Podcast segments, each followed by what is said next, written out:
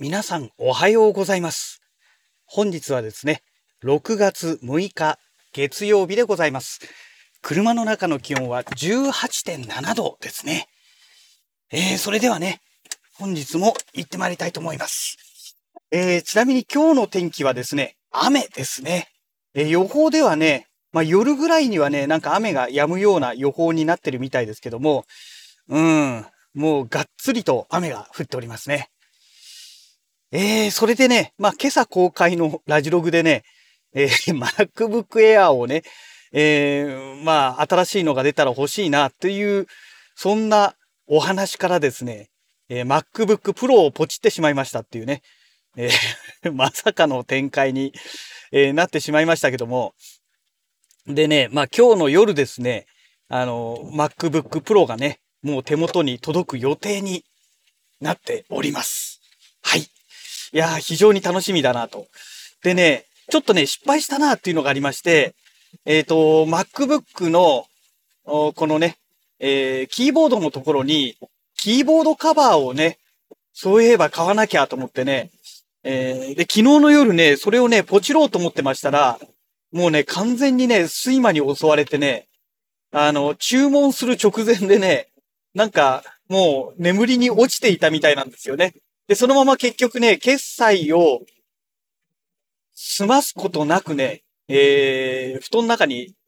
移動しちゃったんですね。えーですので、まだね、あの、購入しておりませんので、ちょっと会社に行ったらね、時間がある時にね、ささっと注文しておこうかななんて思ってます。えっ、と、ね、キーボードだけ、例えば、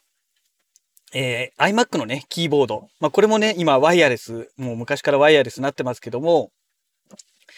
キーボードだけに、例えばコーヒーとかね、なんか飲み物をこぼしてしまったとしても、キーボードだけを交換すればいいわけじゃないですか。でもね、あの、ノート型パソコンだと、キーボードにこぼすイコール本体まで行ってしまいますので、やっぱりね、最低限のね、あの対策はしておいた方が、まあいろんな意味でいいのかなと思うわけですよ。で、もう何年も前なんですけども、えー MacBook Air をね、えー買って、使ってたことがあったんですね。で、その時はね、ちゃんとね、キーボードのそのカバーを、えーなんかシリコン製のやつをね、えー乗せて使っていましたので、まあ今回もね、ちょっとそれを使った方がいいかなと、えー考えております。ただね、もう今日、今日の夜届いてしまいますから、えーそれには間に合いませんので、あのーまあね、1日2日ぐらいはね、えー、剥き出しのままね、ちょっと、えー最初は使うような形になるのかななんて思ってます。で、あとね、えー昨日の夜、まあ、ポチった後ですね、え帰宅してからね、気づいたんですけども、MacBook Pro にはあれなんですね。あの、マウスがついてこないんですね。ちょっとそこ、そのことにね、今更ながら気がつきまして、そういえば MacBook Air の時どうだったっけなと思ってね、ついてこなかったのかなと思ってね、ちょっとその辺がね、もうだいぶ昔買った MacBook Air でしたので、今ね、もう全然ね、その時の、その当時の記憶なんかね、全く残ってないんですよね。うん。もうね、多分買ったのがね、10年ぐらい前じゃないかなと思うんですよ。相当昔のものなので、もう今となってはね、全く使い物になりませんけども、ね、まあそんな、えー MacBook Air を持っていて、まあ今回、やっとね、MacBook Pro をポチったと。で、えっ、と、今日の夜中、今日6月3日ですからね、明日ですね、明日の日付が変わってから、多分2時とかそのぐらいになるんじゃないかと思うんですけども、WWDC2022 っていうね、Apple の開発者向けのね、あの、発表がありますので、まあもしかしたらね、その時にね、まあ MacBook Pro の新しいのはもう出ることはないと思うんですけども、まあ新しい MacBook Air がね、まあ発表されるかもしれないというね、えーまあそんな状況ですので、まあね、もうプロを買ってしまったので、エアーは正直もうどうでもいいかなという感じですね。で、Mac、新しい MacBook Air が出たとしても、えーでね、M2 チップが出たとしてもですね、どうもこの M1 Pro よりかはやっぱり性能がね、劣るらしいんですよ。まああくまで噂なのでね、現実のところはわかんないですけども、ですので、まあまあ、しょうがないかなっていうね、えー、Mac、Mac じゃない M2 チップが出たとしてもね、まあそれはそんなにね、え気にする必要はないのかななんて、えー、考えております。えー、それでね、今度はあの、配信のお話になるんですけども、昨日の夜ね、えー、なんでね、眠くなってしまったかというとですね、あのー、まあ、まずね、えー、ラジログの編集をし終わった後、まあ、食事してね、ラジログの編集し終わった後ですね、えー、例のものを試しました。えー、配信でね、使う予定、配信というか、まあ、動画撮影でね、使う予定で、えー、考えていたんですけども、えー、スナップカメラというね、あのまあ、アプリというかソフトウェアがありまして、えカメラから、えまあ、人間を撮りますよね。え撮影した映像の、えそのね、え人間にですね、アバターを被せることができるっていうね、なかなかね、面白いものなんですよ。で、これが、まあ、あの、なんでしょう。スマートフォンとかのアプリとかではね、えー、最近ではなんかよくありがちなものらしいんですけども、それがね、Windows とかね、マッキントッシュ、マッキントッシュとはもう言わないですね。えー、Mac でもね、えー、まあ、使えるという、そういう状態の、まあ、ソフトなんですね。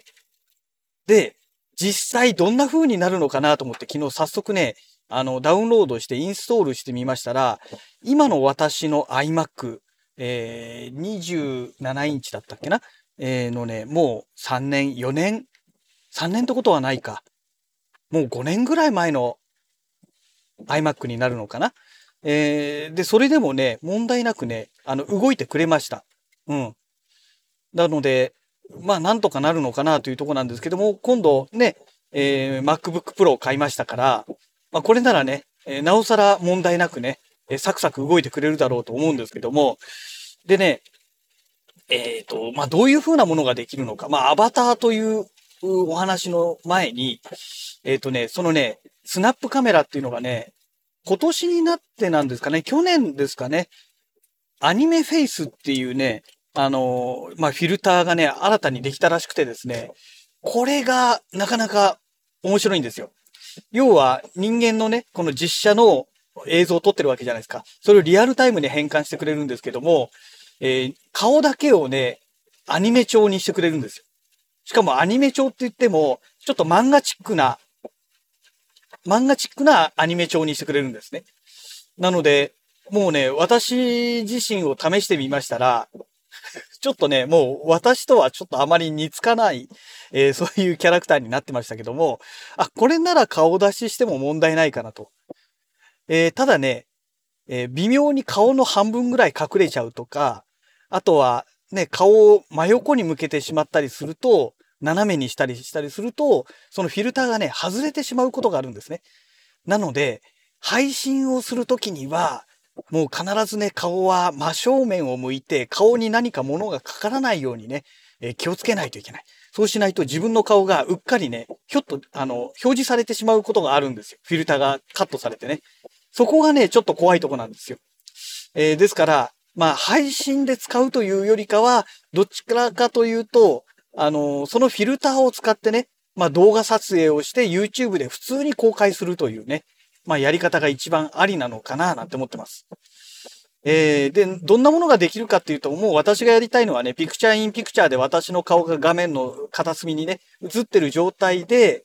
えー、それで、例えばアクアリウム動画を撮りながら、あのー、まあ、動画を撮りながらっていうかね、動画を再生しながら、あの、リアルタイムにね、え、もうその場で話しながら一発撮りで終わらせるっていうね。まあそんなやり方をね、したいなぁなんて思ってます。もしくはアクアリウムの動画を、事前に撮影しといて、その動画を再生しながらね、ピクチャーインピクチャーで私の顔を表示させて、えー、で、まあ、そこで、まあ一発撮りとは言わないですけど、二発撮りと言えばいいんでしょうかね。まあそんな形で撮れば、まあなんとかなっちゃうのかなと思うんですよ。うん。だから、まあ、やり方次第でね、えいくらでもね、えー、まあ、顔出しではないんですけども、えー、まあ、YouTuber っぽいことがね、えできるようになるのかななんて、え思っております。はい。えー、そんなお話をしてましたら、えー、ね、会社の駐車場に到着してしまいましたので、またね、え、次回のラジログをお楽しみください。それではまた。